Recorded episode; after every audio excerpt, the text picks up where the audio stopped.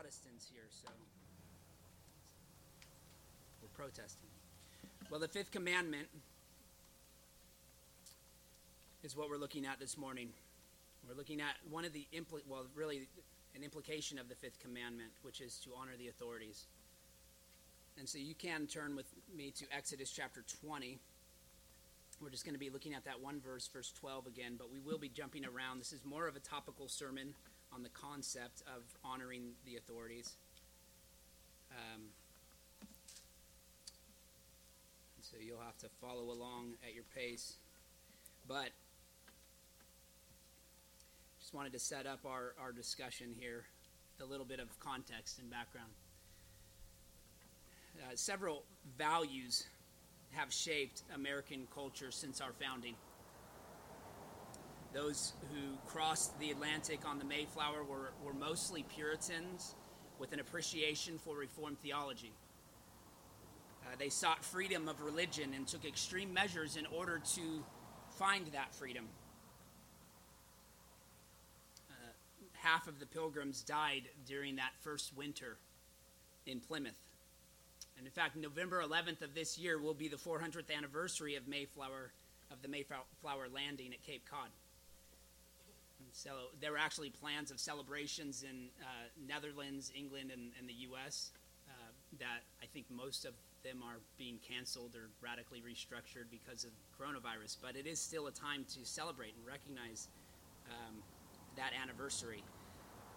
But although there were strong influences strong Christian influences from that first Plymouth colony. Many of the founding fathers among later generations were heavily guided by the French Enlightenment ideals of Locke, Voltaire, and Rousseau, who, among many other good ideas, also encouraged revolution and rebellion against corrupt monarchs, which can also be good and mixed with some some bad right the more that our founding fathers adopted enlightenment views the more uncertain their foundation of a biblical worldview became.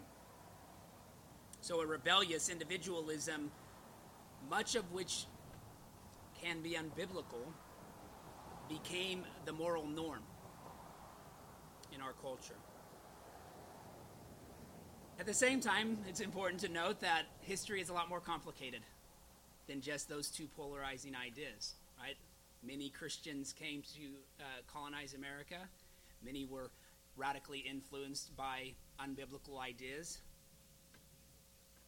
But there was a concept called the doctrine of the lesser magistrates that began developing in the 12th uh, century. During the Protestant Reformation, John Calvin actually elabor- elaborated on that view, where the idea is that these lesser or lower magistrates have a duty to rebel revolt against the higher magistrates who are operating in an unjust way. And so the, the, this doctrine began, began to be elaborated by Calvin, and then later theologians such as John Knox, Samuel Rutherford, and Theodore, Theodore Beza also argued that inferior magistrates must resist unjust rulers and some of these theologians even permitted or required citizens to do so, according to Mark David Hall. Now, I didn't go into the details, and it was hard for me to understand exactly which ones mentioned citizens in their instruction of the doctrine of civil ma- of the lesser magistrates. But it's something to consider. I think it's a, a valuable doctrine to study. Um, and I've only mentioned some of the more renowned names, some of the more renowned theologians like Knox, Rutherford, and Beza, and Calvin. Um, but Mark David Hall mentioned several others as well from various regions as they were developing this concept. So all of these Reformed theologians, they wrote before John Locke. And so their theological views were actually held among many of those early colonists, and they continue to be held even through the founding of this nation. So that 55 to even 75 percent of those uh, first colonists, especially among the elite class, who were the ones actually contributing to the laws and writing out the Declaration of Independence, these kinds of things. I mean, obviously, Thomas Jefferson wrote that, and he wasn't coming from a Calvinist point of view, uh, but he was influenced by Locke. Locke was likely influenced by the theologians who came before him. So it's, it's interesting to note that anywhere from 50 to 75 percent uh, of those elite class were actually Calvinists in those first uh, in that first century of the founding of America. So not all authorities are worthy of the same degree of respect, and they were wrestling with how they could rebel or revolt against the tyranny of England, of King George especially. So maybe they, they earned a level of scrutiny because they repeatedly exemplify wicked leadership values, the higher magistrates. Some are easier for us to despise than others, even now. As we honor some magistrates who are at even the same level and authority as others, right, that we despise.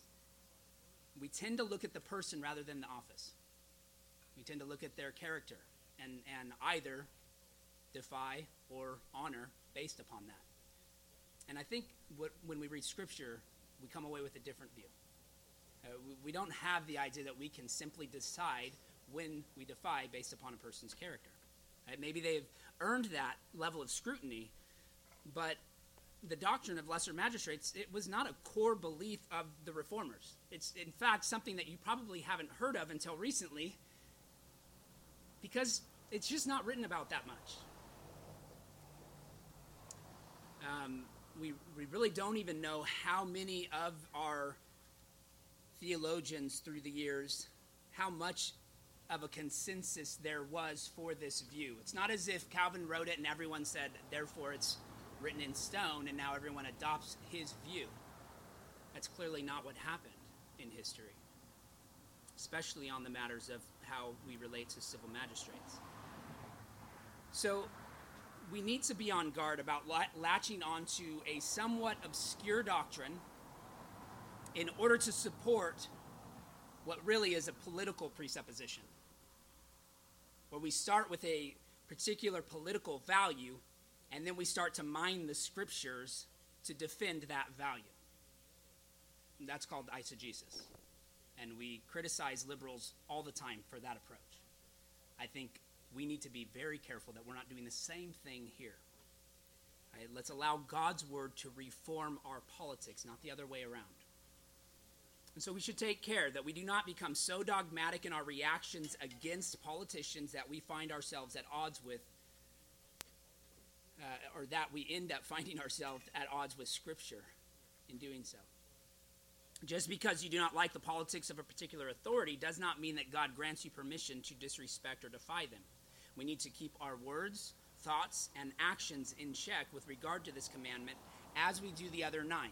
And I hope to explain what I mean by that as we move on. So, before we read this verse in Exodus chapter 20, verse 12, let's ask the Lord for his help in understanding it. Heavenly Father, we thank you again for your word. We thank you for this time to sit under it. And we do ask that you would give us the ability to, give our full attention to you. And by your Spirit, Lord, open our eyes. Give us eyes to see, give us ears to hear, give us hearts that are softened to respond in obedience to this truth, that we would be doers of your word and not hearers only. For your glory, we ask it in Christ's name. Amen. Exodus chapter 20, verse 12. Honor your father and your mother, that your days may be long in the land that the Lord your God is giving you. Amen. This is God's holy word. Well, this morning we will consider the other authorities, as I've mentioned. We looked at the parents two weeks ago, or the parent child relationship two weeks ago. This time we'll look at uh, to primarily focus on two additional authorities. But there are many levels of authorities that God has placed over us. You can, we didn't. I'm not going to take the time to talk about teachers in your lives, but you, your parents may may place children under the tutoring or, or teaching of other others. And, and while that's that's not a passing off in, in many ways of the uh, responsibility of teaching, the parents still have that primary responsibility. But in, in many ways, now that teacher is becomes another authority in a child's life, right? That must be respected and honored.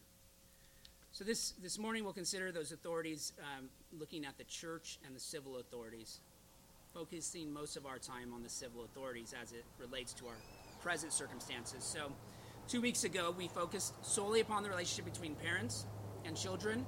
It is the language of the commandment, as I just read, but it follows that all relationships between superiors, inferiors, and equals are in view, and that's what you find in all of the Reformed catechisms.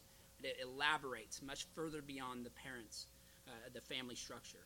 So the Westminster Larger Catechism uses the categories of family, church, and commonwealth as the main categories of understanding or looking at these structures of authority. And so we'll focus on those last two of the church and civil authorities this morning. God claims authority over the civil realm. He utilizes civil authorities for his purposes. We should recognize their God given role and respect them for the office they hold. Respect is due to the office.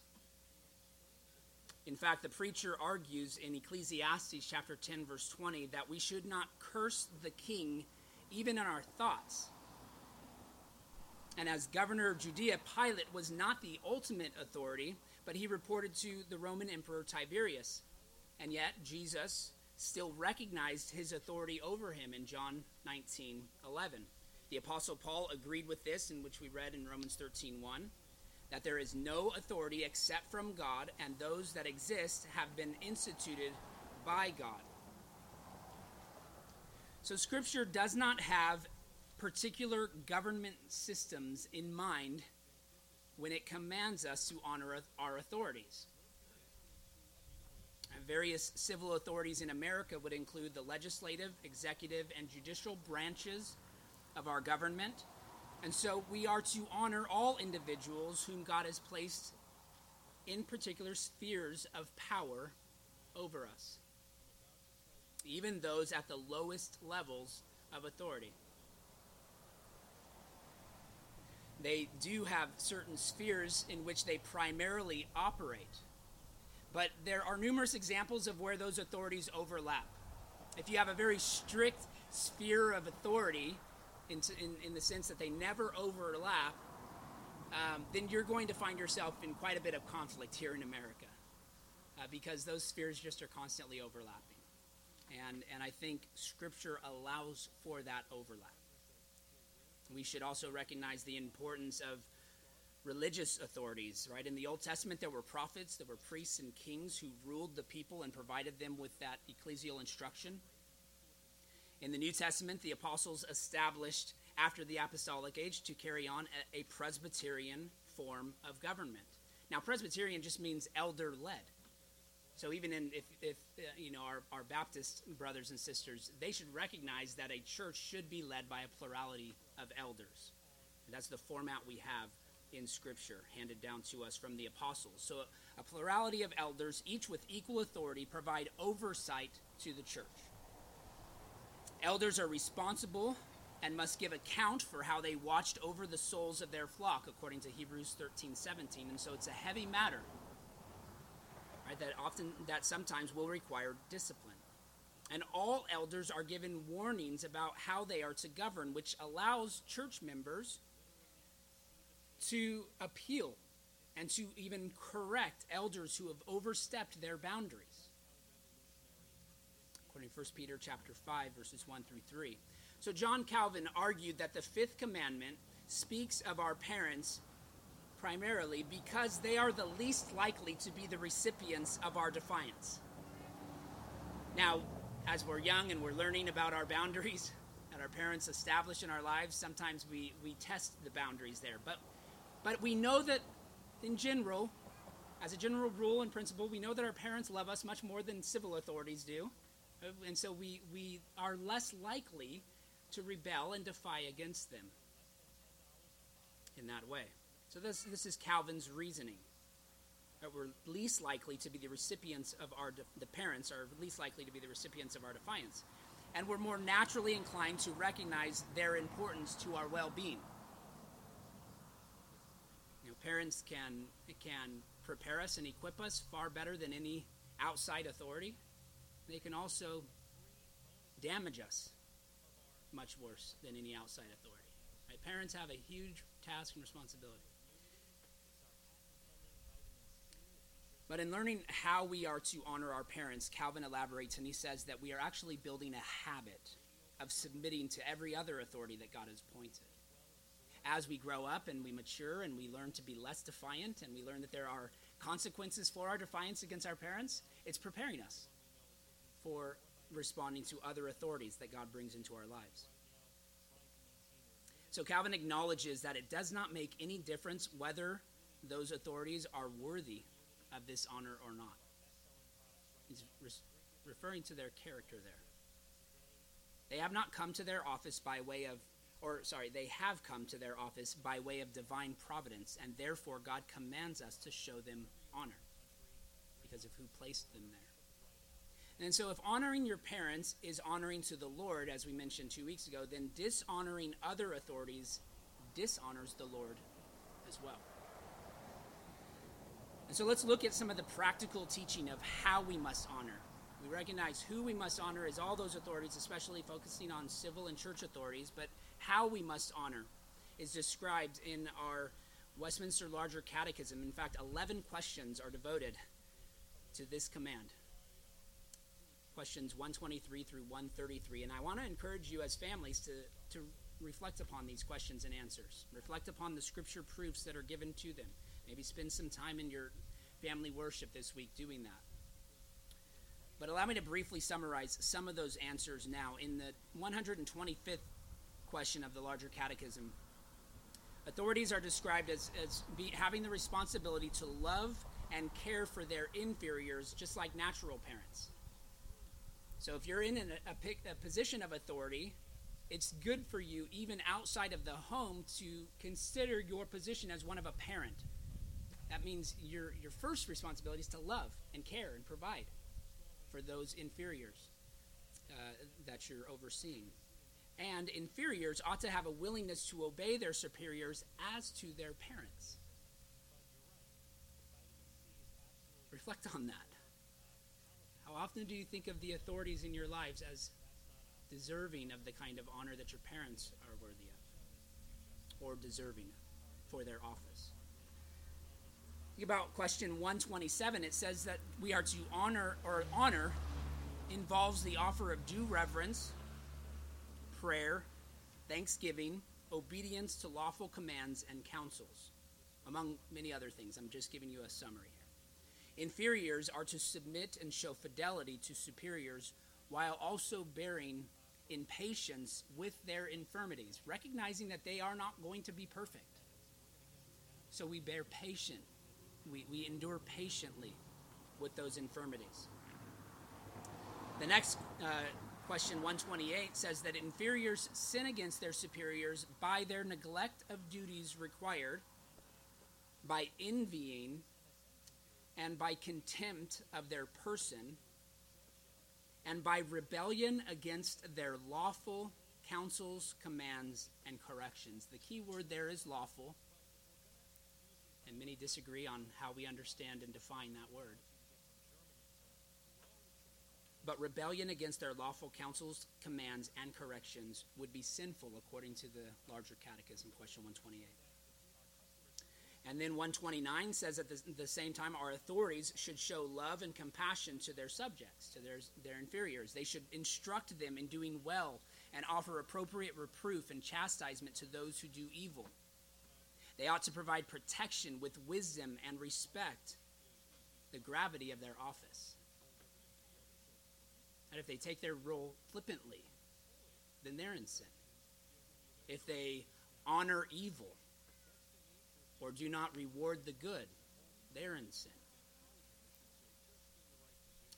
And then question 130 says that authorities who fail in their duties or serve themselves or seek their own glory, which which so many politicians on every side of the aisle do.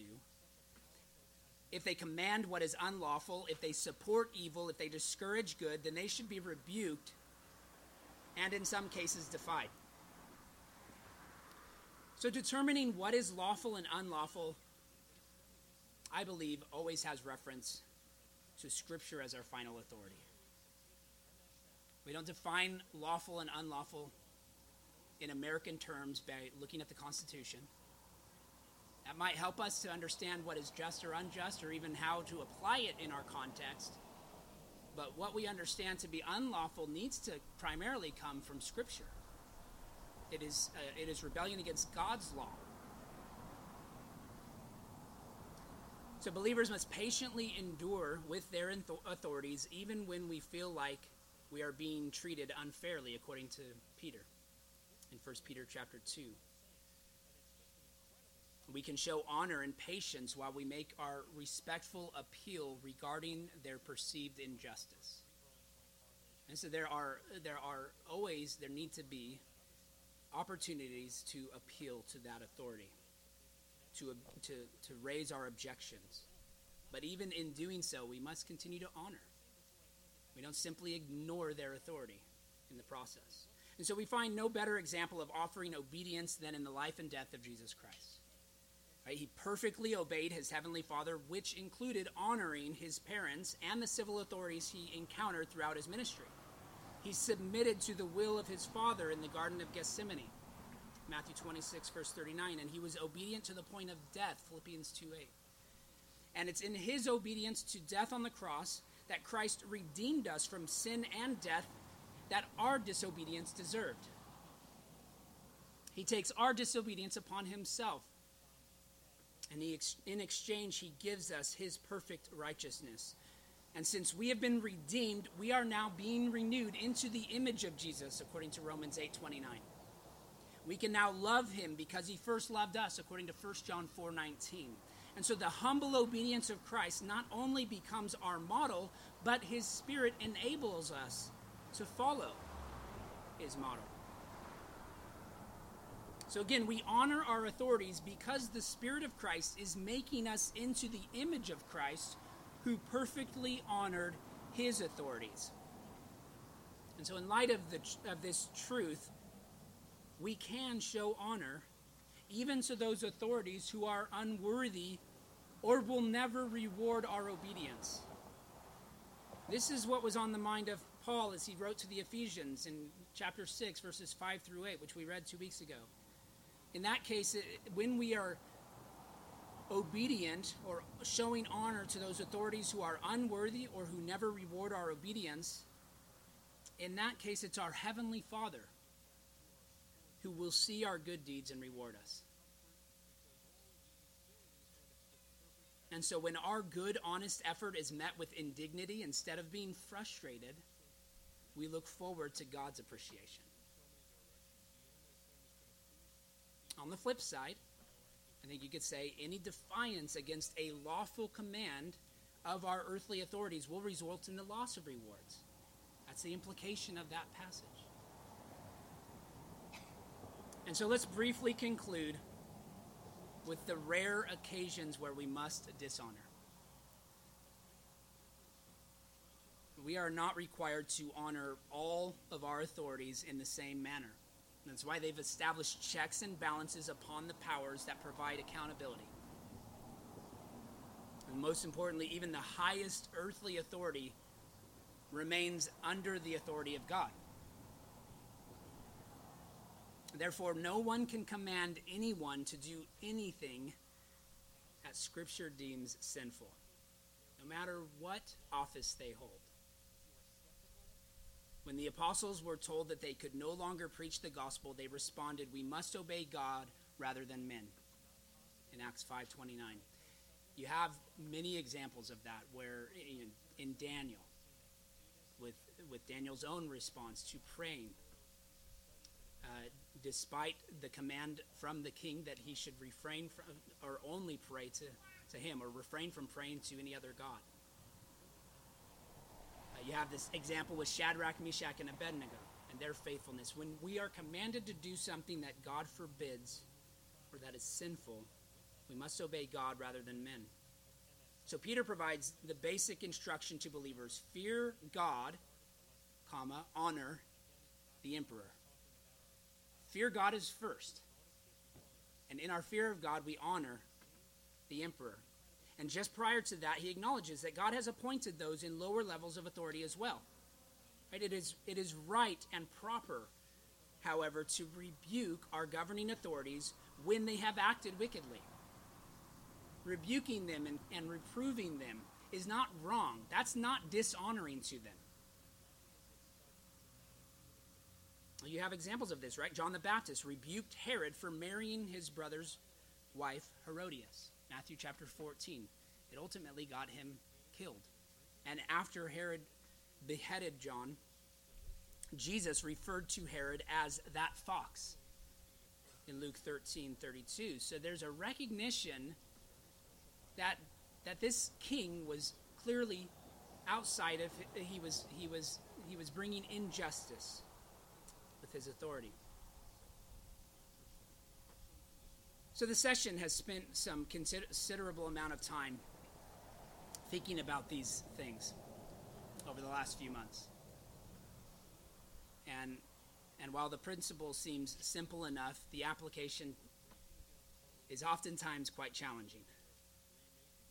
When our civil authorities leave their sphere or they expand their sphere so that it enters into the ecclesiastical sphere, we may rightly give them some pushback.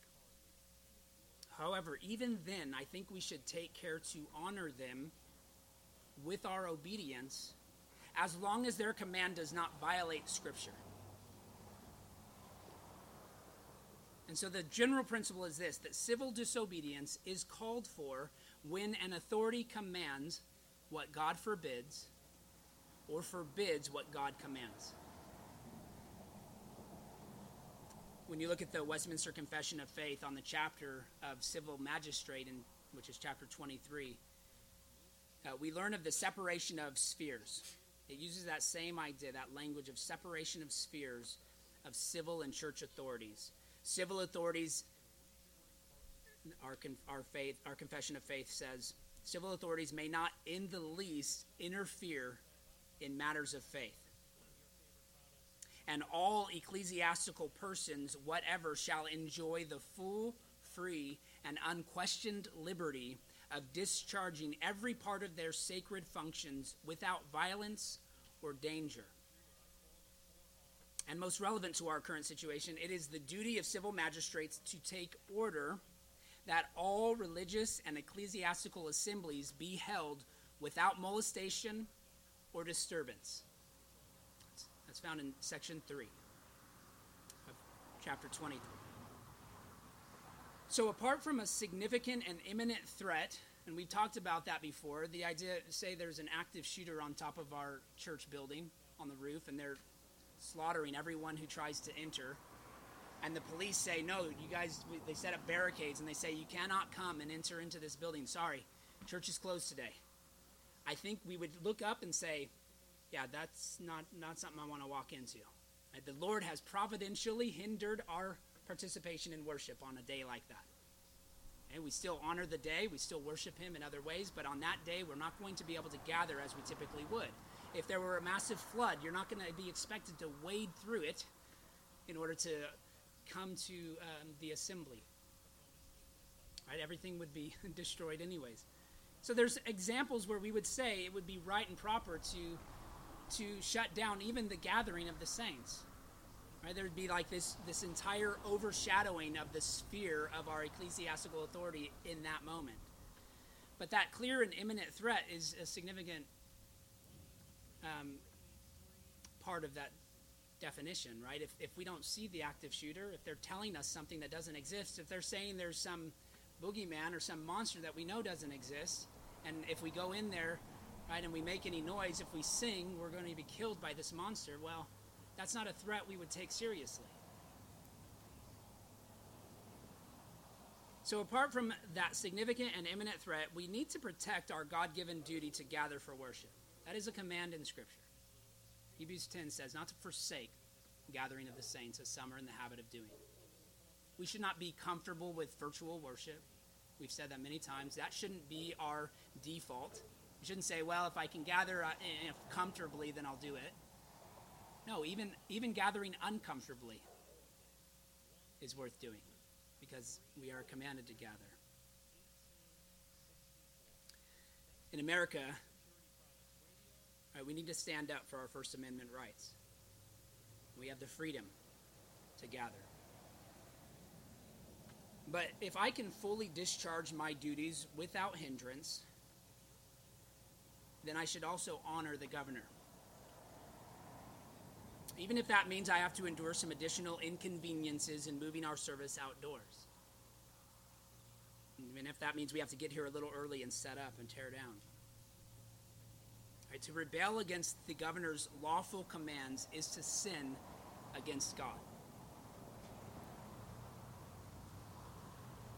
And I think one of the more helpful commentaries on this passage of the Confession of Faith is, is Alexander Hodge, A.A. Hodge.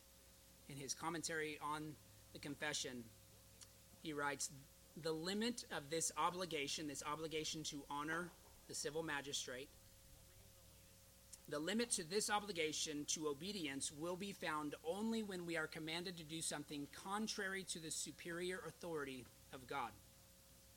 That's a, that's a high standard to set. Or, he says, when the civil government has become so radically and incurably corrupt that it has ceased to accomplish the ends for which it was established. That's also a very high bar radically and incurably corrupt that it has ceased to accomplish the ends for which it was established. When that point has unquestionably been reached, I don't think anyone is suggesting that it's unquestionably been reached yet.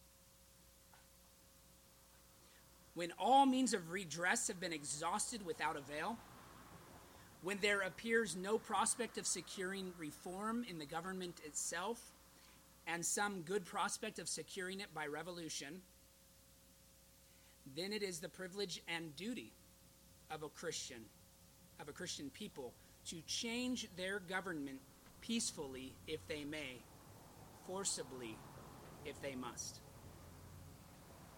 So, certainly, there are opportunities and there are times that will require that civil disobedience. But it should come after much effort much long suffering, enduring patiently with the infirmities of our authorities. And so I want to conclude with this none of us have a perfect track record on obedience to authorities.